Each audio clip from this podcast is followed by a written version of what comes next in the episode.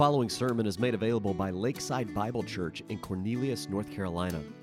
For more information about our church or to find more recorded sermons, please visit us online at lakesidebible.church. We'd also love to connect with you on social media. You can find us by searching Lakeside Bible NC on Facebook and Instagram. For specific questions about the Bible or our church, please email us at info at lakesidebible.church. Let's turn in our Bibles to Habakkuk chapter 1. Habakkuk chapter 1. We left our friend Habakkuk last week after exploring the desperate spirit uh, with which he cried to the Lord and prayed to the Lord. And we saw that his initial question had to do with essentially two things God's timing and God's seeming tolerance towards the sin of the nation. And I want us to be careful not to unwittingly disparage Habakkuk as we examine his prayer. To be honest with you, I feel like I, I probably did that too much last week in our study of the first uh, four verses. I hesitate even to reference um, Habakkuk's prayer as a complaint because it's really just a result of his confusion, the same confusion that we deal with. It wasn't that he was antagonistic towards the Lord or, or doubtful of God. Um, he was confused. He was perplexed by what God was doing, or in his perspective, by what God wasn't doing. And so I, I want us to be careful not to uh, portray this man in, in a way that he's undeserving of. Um, God's timing to Habakkuk seemed to be like tolerance. But Habakkuk knew better than that. He understood that God is holy and he wasn't questioning God's holiness. He, he wasn't questioning God's hatred of sin. He just couldn't understand why God was silent and had allowed things to seem as if he was tolerant of sin. Habakkuk was a holy man and he prayed a righteous prayer. But there's still a lot that we can learn from the dialogue between he and God throughout this book. And that's exactly why God has so graciously gifted it to us as a part of the Bible. Well, verses 5 through 11 that we covered today cover God's answer to Habakkuk's first dilemma. God had actually been active all along, behind the scenes for a long time. And his explanation to the prophet immediately serves as a reminder to us that God's methods do not often agree with our expectations. In fact, much about the way God works is actually a mystery to us. God said in Isaiah 55, He said, My thoughts are not your thoughts, neither are your ways my ways. For as the heavens are higher than the earth, so are my ways higher than your ways, and my thoughts than your thoughts. Now, interestingly, Isaiah recorded those words in the context of God's forgiveness, but the point isn't lost. God's perfect character means that his methods will greatly differ from what we anticipate. And it's only as we look at life through the lens of the scriptures that we can begin to comprehend why God works in the way that he does. We must know him in order to understand his ways. And even then, we will often feel confused and pray prayers like Habakkuk prayed in the first few verses. Now, it's in these moments that trusting God is of utmost importance as Babbie Mason sang, when you don't understand and when you don't see his plan, when you can't trace his hand, trust his heart. And there's going to be a lot of times in our lives where we don't understand what God is doing and we're questioning whether or not He's being silent and why He seems to be so tolerant of the wickedness that's around us or why He has brought various things uh, into our lives, hardships and uh, so on and so forth. And when we don't understand all of those things, we can always trust that God is right and that though His ways do not always agree with our expectations, His ways are always best and we must continually trust him. Now, Martyn Lloyd-Jones in 1953, there was a book that was published that was a series of sermons that he had preached uh, on the book of Habakkuk uh, just after World War II in England. And I'm actually going to quote him a number of times throughout our message today. But in regards to this, he said, We all tend to prescribe the answers to our prayers. We think that God can only come in one way. But scripture teaches us that God sometimes answers our prayers by allowing things to get much worse before they get better. He may sometimes do the opposite of what we anticipate. He may overwhelm us by confronting us with a Chaldean army. Yet it is a fundamental principle in the life and walk of faith that we must always be prepared for the unexpected when we are dealing with God. And this is how we come to understand Habakkuk's prayer most clearly the expectation of his prayer did not match what God was doing, and it left Habakkuk confused. But it's not the perplexity of the prophet that is to gain our attention in these verses today, in verses 5 through 11. Rather, it is the sovereign power of God that is to be our focus, and consequently become the motivation for our worship. God's answer reveals that he is always working. It reveals that He is in sovereign control of all the events of history, no matter how small or how great, and that He is working all things according to His divine purpose. And that's the three observations that I would like to explore with you today. But let's first read our text. You're there in Habakkuk chapter 1. Let's look beginning at verse number 5. Behold ye among the heathen, and regard and wonder marvelously. For I will work a work in your days which you will not believe, though it be told you. For lo, I raise up the Chaldeans, or the Babylonians, that bitter and hasty nation, which shall march through the breadth of the land to possess the dwelling places that are not theirs. They are terrible and dreadful their judgment and their dignity shall proceed of themselves. Their horses also are swifter than the leopards and are more fierce than the evening wolves. And their horsemen shall spread themselves, and their horsemen shall come from afar. They shall fly as the eagle that hasteth to eat. They shall come all for violence. Their faces shall sup up as the east wind, and they shall gather the captivity as the sand and they shall scoff at the kings, and the princes shall be a scorn unto them. They shall deride every stronghold, for they shall heap dust and take it.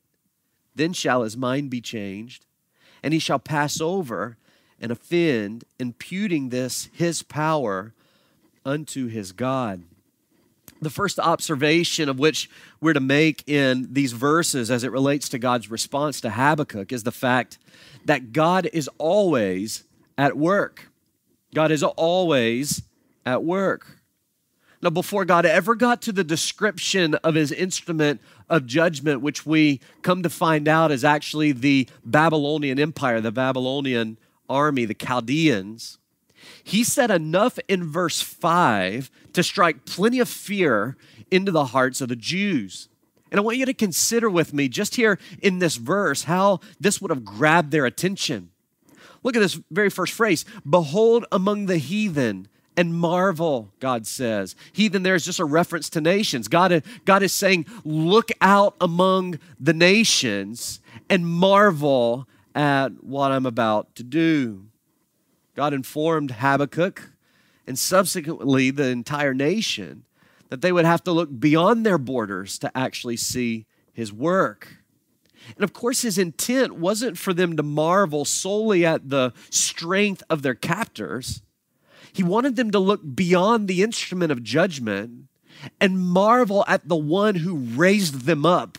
He wanted them not to fear the Babylonians, he wanted them to fear God. And so, right from the beginning, as God begins to answer, he immediately says, You're going to have to stop looking here at Israel and look outside of the nation to see what I'm beginning to do. And then in this next phrase, he said, Because I'm working a work. And then he says, In your days. But consider how that would have come across to these people. This was not a potential judgment. Nor was this a prophecy that was to be fulfilled in the distant future. This was a cataclysmic event that was going to happen in the days of these people. They would be the ones to face the judgment that God was bringing, and they would not be able to escape it. It was coming quickly, and it would be there in just a matter of months after God delivered this prophecy through Habakkuk. And then at the very end, he says, This work you will not believe, though it be told you. Not only is this indicative of the potential rejection of Habakkuk's message, the fact that people wouldn't believe it, but it hints towards the enormous scale of God's judgment. So fierce was this army that God was raising up that many would believe Habakkuk's message to actually be impossible. And just imagine as just this very first verse is delivered in the message, the, the fear potentially that could have begun to settle in. God was raising up a power outside of the nation. This judgment was going to come in their days, and it was going to be so great that most people wouldn't even believe it. The essence of Habakkuk's question in the first four verses was God, why aren't you doing anything? And the essence of God's response in verses 5 through 11 is I never actually stopped working. I've been working all along. And by the way, Habakkuk, you might want to sit down because what I'm about to tell you is going to blow your mind. God had never stopped working. God had actually been at work long before Habakkuk had even discovered that there was a problem about which he needed to so passionately pray. And we come to understand just from that point and that perspective that no matter what the nature of our cry is, no matter what the nature of your cry is today, rest assured that God does not only hear your prayer, but He is working. And He was working long before you ever even prayed. God is always working. Now, it's significant to know that Paul actually quotes this verse for us in the New Testament in the book of Acts. Obviously, the, the context of God's answer is a warning of a coming judgment. And the Apostle Paul makes that connection and applies it to the unbelieving Jews in his day. In fact, why don't you take your Bible and turn there with me? The book of Acts, chapter 13. And let's begin reading at verse number 40. Acts chapter 13 and verse 40. Paul has been preaching about Jesus and his death and his resurrection and the necessity to trust Christ for salvation. And he's been preaching to the Jews in the synagogues. In verse 40, he says, Beware therefore, lest that come upon you which was spoken of in the prophets. And then verse 41 is the quote. He's quoting the Greek translation of the Hebrew text in Habakkuk chapter 1 and verse 5. And he says, Behold, ye despisers, wonder and perish. For I work a work in your days, a work which ye shall in no wise believe, though a man declare it unto you. Now, Paul's purpose was to warn the Jews that rejecting the death and resurrection of Jesus Christ was equivalent to Judah's departure from God in Habakkuk's day. God was going to judge them in a way that they wouldn't believe. And the two are paralleled perfectly together. In Habakkuk's day, there was great rejection and departure from God, and God was sending a judgment that these people just wouldn't believe that God would do. And then in Paul's day, there was a departure from God in terms of faith in Jesus Christ among his own people. And Paul brings up Habakkuk's prophecy and he says, Beware lest the same thing that happened in Habakkuk's day happens now. God's going to bring a judgment, and it's going to be so great of a judgment that you wouldn't even believe it, though I'm telling you now. And then we come to find out that the Jews, just within a few days, had continued to reject the message of Jesus and Paul revealed a glimpse of what that judgment would be. Look with me at verse 45. You're still in Acts 13. Look at verse 45. Here's what Paul happens with Paul and Barnabas. When the Jews saw that the multitude of the Gentiles, that is, were they were filled with envy, and they spake against those things which were spoken by Paul, contradicting and blaspheming. Then Paul and Barnabas waxed bold and said, It was necessary that the word of God should first have been spoken to you. But seeing ye put it from you, and judge yourselves unworthy of everlasting life, we turn to the Gentiles, for so hath the Lord commanded. God had been long suffering to the Jews for many years, but this marked the official turning point in Paul's ministry away from Israel and to the Gentiles. And this is significant to us because Paul's quote here helps lay the groundwork for the doctrine of justification by faith alone in Jesus Christ. In fact, Robertson is helpful here. He says Paul's quote further implies that the message of chapter one, that is in Habakkuk, about a coming judgment on Israel, may be understood properly only when it is seen as supportive of the message concerning justification by faith found in chapter 2. Now, I don't want to get ahead of myself because we're going to get here as we study chapter 2. But as we understand the layout of the book of Habakkuk and what the whole point of the book is, in chapter 1, we see God pouring out this judgment on Israel, who did not expect this kind of judgment. God had made a covenant that he was going to bring them into the promised land, and they never believed that God would actually remove them from that promised land. But that's exactly what he was doing. And the question then becomes, especially in Habakkuk's mind, how, God, can you judge Israel in this way? How can you raise them up and judge your people, your covenant nation, in this way? And the whole point is that salvation and being God's people was never about nationality. And it was never about a system. And it was never about religious works and, and certain deeds. It was always about faith in following God and loving Him and obeying Him, as we see demonstrated in chapter 2 when God essentially answers Habakkuk again and says, All sin will be judged, and the only ones who will be justified are those who live by faith those who follow God. And so Robertson says, by the devastation of those who thought themselves to be righteous by their deeds, the foundation is laid for the message of justification by faith alone. And so it's significant that we notice Paul's quotation in this verse and how it bears in our understanding of even Habakkuk's book. But then before we move on from verse 5, we need to consider that God's work was not limited only to his instrument of judgment. Now, I want you to think about this because this is so encouraging. While he was working to raise up the Babylonians, while he was in charge and instrumental in bringing about this weapon of judgment against the sin of the nation, he was also preparing the faithful people of, the, of Judah to witness of his power and to be his covenant remnant while in captivity. Now, I want you to turn again in your Bible. This time, turn to Daniel chapter 1. It's just a few pages back from where you are there in Habakkuk.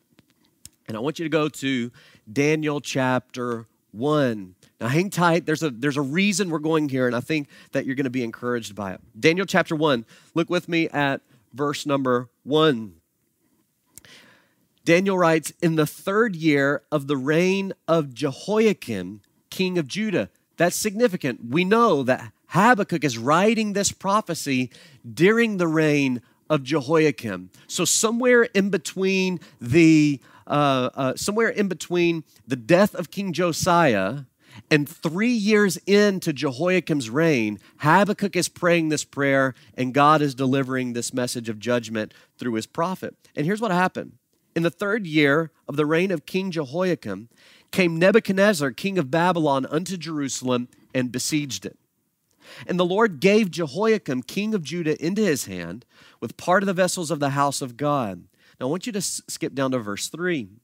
And the king spake unto Ashpenaz, the master of his eunuchs, that he should bring certain of the children of Israel, and of the king's seed, and of the princes, children in whom was no blemish, but well favored and skillful in all wisdom. And I want you to look down with me to verse 6 now. Now, among these were of the children of Judah Daniel, Hananiah, Mishael, and Azariah, unto whom the prince of the eunuchs gave names. For he gave unto Daniel the name Belteshazzar, and unto Hananiah of Shadrach, and to Mishael of Meshach, and to Azariah of Abednego. God had not abandoned his remnant while preparing the judgment. At the same time that he was strengthening Nebuchadnezzar's army, God was working in the hearts of the obscure parents of Daniel and Hananiah and Mishael and Azariah so that they would train up their kids in the ways of God, so that they would teach them the word, so that they would protect them from the wickedness around them. And at the same time that God is working on this massive scale for this army of the Babylonians, over here in relative obscurity, in an unknown place and in an unknown home. God was working in the hearts of parents to sit their son Daniel down and to teach him the Bible and to raise him up in the things of the Lord. Now consider how uh, seemingly insignificant this work was, but God used it in such a mighty way in Babylon. Think about it. At the end of verse number or chapter number one of Daniel, we see that these four young men were immediately shown to have God's favor above all the other young men in Babylon. What a witness that was right off the bat to King Nebuchadnezzar. Think about Daniel's three friends. We often uh, uh, know them to be Shadrach, Meshach, and Abednego. Uh, Nebuchadnezzar had made this idol. He had, he, had, he had commanded that everybody bow to it, but they refused to bow.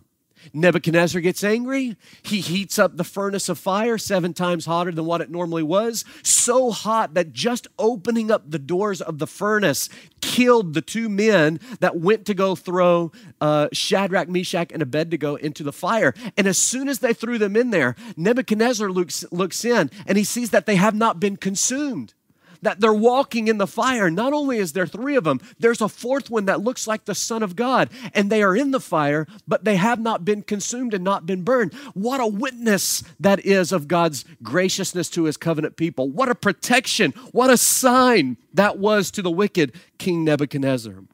As we continue to study the book of Daniel, we see that Daniel was the mouthpiece of God's judgment.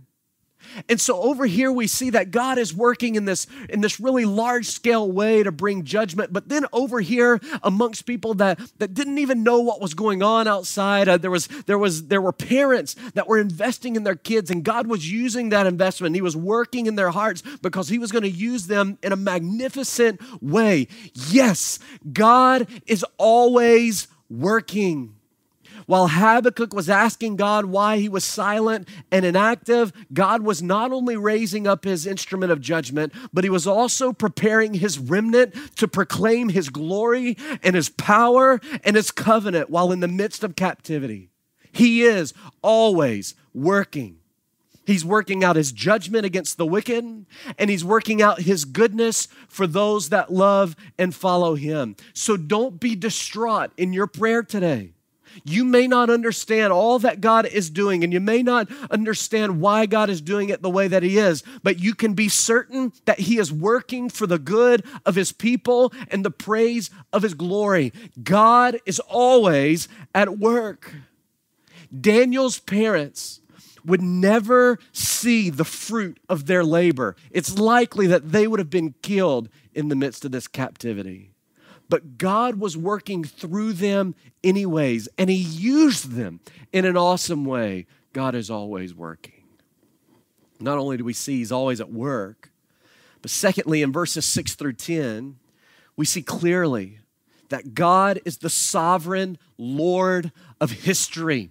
He is the sovereign Lord of history.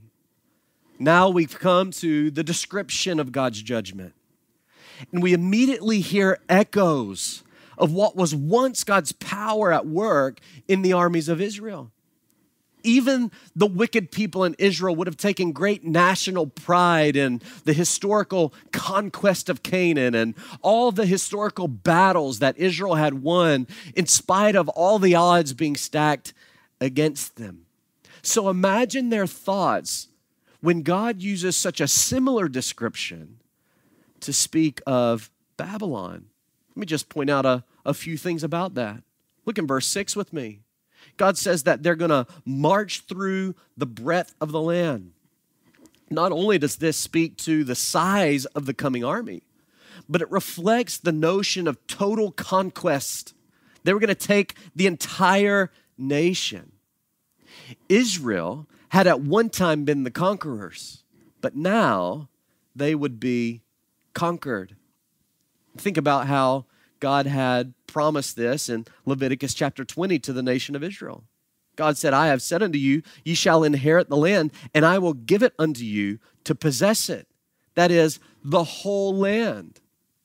It was to be Israel's. But now they weren't the conquerors, they were to be conquered. Look again at verse 6. They will possess dwelling places that are not their own.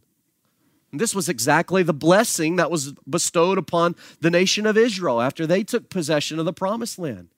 Consider Deuteronomy chapter 6. And it shall be when the Lord thy God shall have brought thee into the land which he sware unto Abraham, Isaac, and Jacob, that he will give you great and goodly cities which thou buildest not, houses full of all good things which thou fillest not wells dig that thou diggest not, vineyards and olive trees which thou plantest not. This was a blessing that was bestowed upon the covenant nation, but now this same description was being given to their enemy, to a wicked nation. They would now be the ones that come in and possess dwellings that are not their own. Look at verse 7. They're terrible and dreadful. Everyone would tremble at the news of the conquering Babylonians in the same way that they had once trembled at Israel.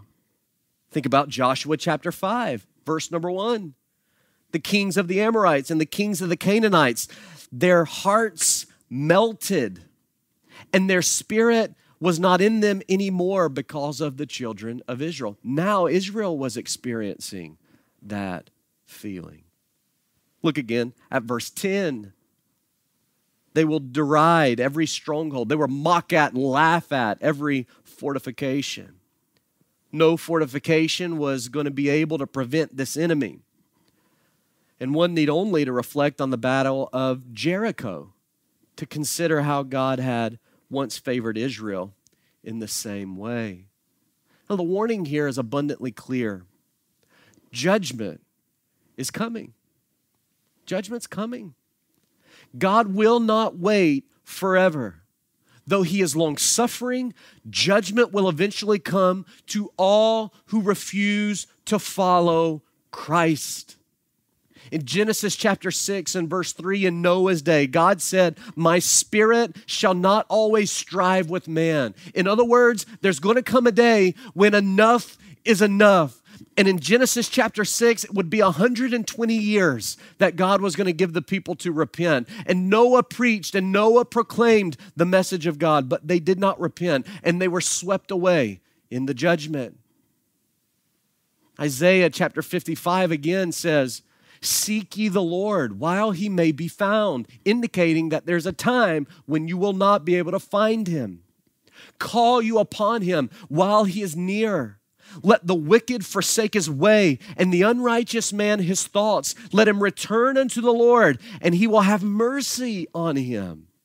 Let him turn to our God, for he will abundantly pardon. Though judgment will come, God is patient and he allows ample time for us to turn to him. If you will only forsake your way and follow Christ, what awaits you is an abundant pardon. He will forgive your sin. He will wipe you clean. You will be His, but He will not wait forever. His judgment is coming, and the time right now is the only time that you have to repent of your way. It's the only time that you have to turn to God. Eventually, His patience will run out. Eventually, God will say, Enough is enough, and your period and your window will be closed judgment will be here. Paul said in 2 Corinthians 6, Behold, now is the accepted time. Behold, now is the day of salvation. And the writer of Hebrews in chapter 4 and verse 7 quotes David when he says, Today, if you hear his voice, do not harden your heart listen to me, friend, if you're watching this video and you are not a true believer, I'm not asking if you take Christianity as your labeled religion. I'm not asking if you go to church. I'm saying, have you really turned from your wicked ways and truly trusted in Christ alone for salvation? If you have not done that, judgment is coming for you, but mercy awaits you if you will but cry out to God and turn from your ways and follow Him. But He will not wait forever. Sin always loses the blessing of God. Always. And if you're a believer, nothing can take away your salvation, but God will not allow your sin to go without consequence. You cannot expect in Christianity and in your walk with God to live however it is you please and not have to deal with the repercussions. Just like David with his sin with Bathsheba and Uriah, God will remove his blessing from your life and He will allow you to reap the consequences of your sin. Sin always loses the blessing of God. And the nation of Israel heard that loud and clear in the message of Habakkuk. Now, that's a bit about God's warning of judgment, but we cannot ignore the fact that all of this came from the divine hand of God. He does not sit passively as life for us progresses. He is in sovereign control of all that takes place, including the monumental events of history. God took complete responsibility for the rise and fall of the Babylonians. Look back with me at Habakkuk chapter 1, verse 6. He said, I raise up the Chaldeans. God was taking responsibility. This was in his plan and his purpose and his control. And he did not arbitrarily choose a nation that had already been established. He was totally responsible for their rise, and only the power of God could perform such a feat in the way that he did. And again, Robertson is so helpful here. He says this whole international escapade underscores the prominence of the divine hand in raising them up and also bringing them down. Who would believe that a virtually non existent entity could conquer the old capital of Assyria in 614, Nineveh in 612, Haran in 610, and rout the armies of Pharaoh Necho at Carchemish in 605? They became the world rulers of Babylonia, Assyria, Syria, Palestine, and Egypt, when 20 years previously they hardly were known to exist. Yet their energy dissipated almost as rapidly, so that they were easily overcome by Cyrus, king of Persia, in 539, just in time to fulfill the prophecy of Jeremiah concerning Israel's return in 70 years. Astounding indeed are the ways of God among the nations, not by their own instinct, but by the hidden impulse of God. Do the nations rise and fall. Think about God's sovereign control over the events of history. He raises up the Babylonians, and at the same time that He's raising them up and allowing them to conquer the world, He's raising up Cyrus and the Persians to immediately be His instrument of judgment on Babylon and be His instrument of blessing on His own nation as He allows the people of Israel 70 years later to come back to the promised land. What a God that is. The scriptures are clear that He is truly the Lord of history. Nothing happens apart from God's divine determination. He is in control of all things. It is He that raises up kings and puts them down. It is He that is in control of the circumstances of your life as well. Proverbs 21 and verse 1 The king's heart is in the hand of the Lord. As the rivers of water, he turneth it whithersoever he will. Daniel chapter 2 and verse 20 Blessed be the name of God forever and ever, for wisdom and might are his. And he changes the times and the seasons. He removes kings and he sets up kings. Nothing is out of his control.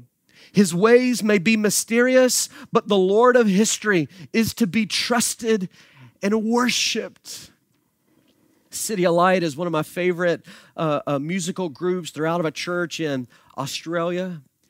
And they wrote this song called Ancient of Days. And the first verse goes like this Though the nations rage, kingdoms rise and fall. Listen, there is still one king reigning over all. So I will not fear, though this truth remains that my God is the Ancient of Days. And the chorus goes on to say, None above him, none be- before him, all of time in his hands. For his throne it shall remain and ever stand. All the power, all the glory. I will trust in his name, for my God is the Ancient of Days. So we clearly see not only is God always working, but he is indeed the Lord of history. And it is to this great God who is sovereign over all that we will face judgment. It is to him that we must repent and turn before it's too late. And it is to him that we must give all of our worship and all of our our praise and all of our attention. And then finally, we see that God has a purpose. God has a purpose. Now, I told you that I was going to quote Martyn Lloyd-Jones a number of times, and I've only done it once up to this point, but I have several things that I just want to read to you that he's so helpful in in this book. In fact, I want to encourage you to get the book. It's called From Fear to Faith. You can get it from InterVarsity Press. It would be an encouragement to you. But he said, Great powers have been raised up and have conquered for a while, but they have always become drunk with their own success. And suddenly, they in turn have found themselves cast down. The real significance of history never dawns upon them. The Chaldeans thought that their conquest was a result of their own strength. In fact, look with me at verse 11 then shall his mind be changed and he shall pass over and offend. This is just speaking of, of the actual defeat of Israel, imputing this his power unto his God. In other words, he was saying, I am God. Nebuchadnezzar set himself up as a God and demanded to be worshiped because of this demonstration of power as he marched across the entire world at that point. He failed to see that he was nothing more than a tool in the hand of God. Indeed, God always has a purpose, and it has to do exclusively with his kingdom. Again, Lloyd-Jones says the key to the history of the world is the kingdom of God. The story of other nations mentioned in the Old Testament is relevant only as it bears upon the destiny of Israel.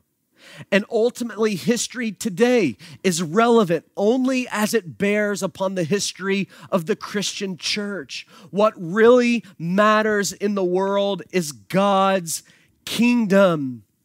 Think about Romans chapter 9 and verse 17. For the scripture says, Paul writes unto Pharaoh, even for this same purpose, God says, have I raised thee up, that I might show my power in thee, and that my name might be declared throughout all the earth. Pharaoh thought he was in charge. Nebuchadnezzar thought he was in charge. Cyrus thought he was in charge. But it was God who was at work. It was he that was affecting their hearts, and it was his purposes that were being accomplished consider his divine purpose being worked out amidst the establishment of ancient Rome and Roman society.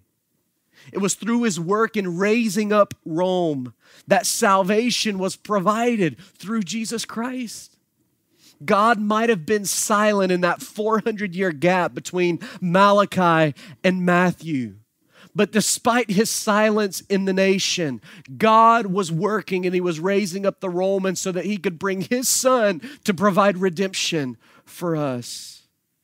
And again, Lloyd-Jones says it was when the fullness of time was come that God sent forth his son. He allowed the great philosophers with their clarification of thought to come first. Then emerged the Romans, famous for ordered government, building their roads and spreading their wonderful legal system throughout the world. It was after this that God sent forth his son. God had planned it all. All things are under his divine control in order that he might work out his saving purposes for his people.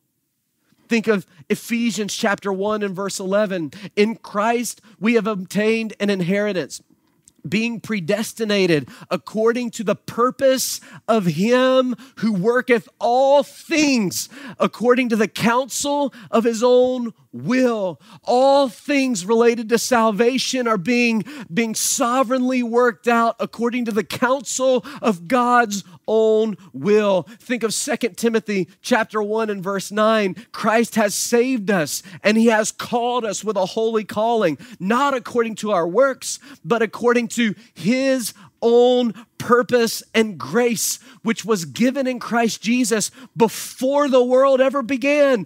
God had a plan set forth, and everything you see happening in history, whether it was ancient history or whether it's modern history, is all within the sovereign control of God, that He might work out His purposes among His purpose, among His people. God's work among the nations is to provide redemption for mankind. And the events of your life are being orchestrated by His divine hand, even now. He is calling sinners to repent and receive His grace through Jesus Christ. And this is His ultimate purpose. 1 Timothy 1:15 tells us, Christ Jesus came into the world to save sinners. And if you're watching this video today and you don't know Christ, and you don't believe Him, God has orchestrated the events of your life for this moment to hear His gospel preached. If you would but trust Him and turn from your own way, what awaits you is abundant pardon and mercy. But He will not wait long. His judgment is coming. And He is sovereign over all things.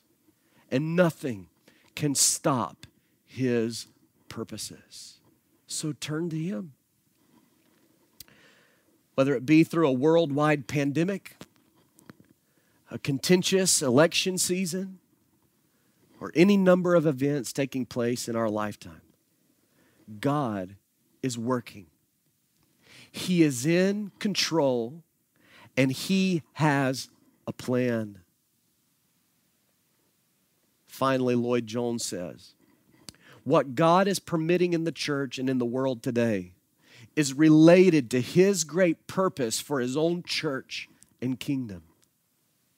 We, Christians, should therefore judge every event in the light of God's great, eternal, and glorious purpose. Church, let's keep our focus on the kingdom God is in control of the pandemic. Only He knows how serious it actually is. And He is using it for His purpose. Don't get wrapped up in the chaos of the pandemic. Keep your eyes on the kingdom. It is God who will raise up a president, and it is God who will put down a president. Ultimately, our hope is not in the White House, it is in the sovereign control of God. Don't get caught up in the politics. Trust God. Keep your eyes on the kingdom. There will be times of loss. Don't get in such despair over loss that you lose sight of the kingdom. God is working all of these things out for His purpose. They are but tools in His hand. Put your trust in Him, for He is working all things for your good. As Romans 8 reminds us, and we know that all things work together for good to them that love God, to them who are the called according to His purpose. And Paul goes on to say that purpose is to conform you and me into the image of his son, Jesus Christ. What's happening right now? The fact that we haven't been able to gather as a church for six weeks, maybe longer. All of that, God is using this to fashion us into the likeness of his son. The sickness, the hurt, the potential job loss, the economy, all of these things, they are serving God's purpose. You can trust Him. Trust the sovereign God. So I will not fear, for this truth remains that my God is the Ancient of Days. Thank you for listening to this sermon made available by Lakeside Bible Church. Feel free to share it wherever you'd like.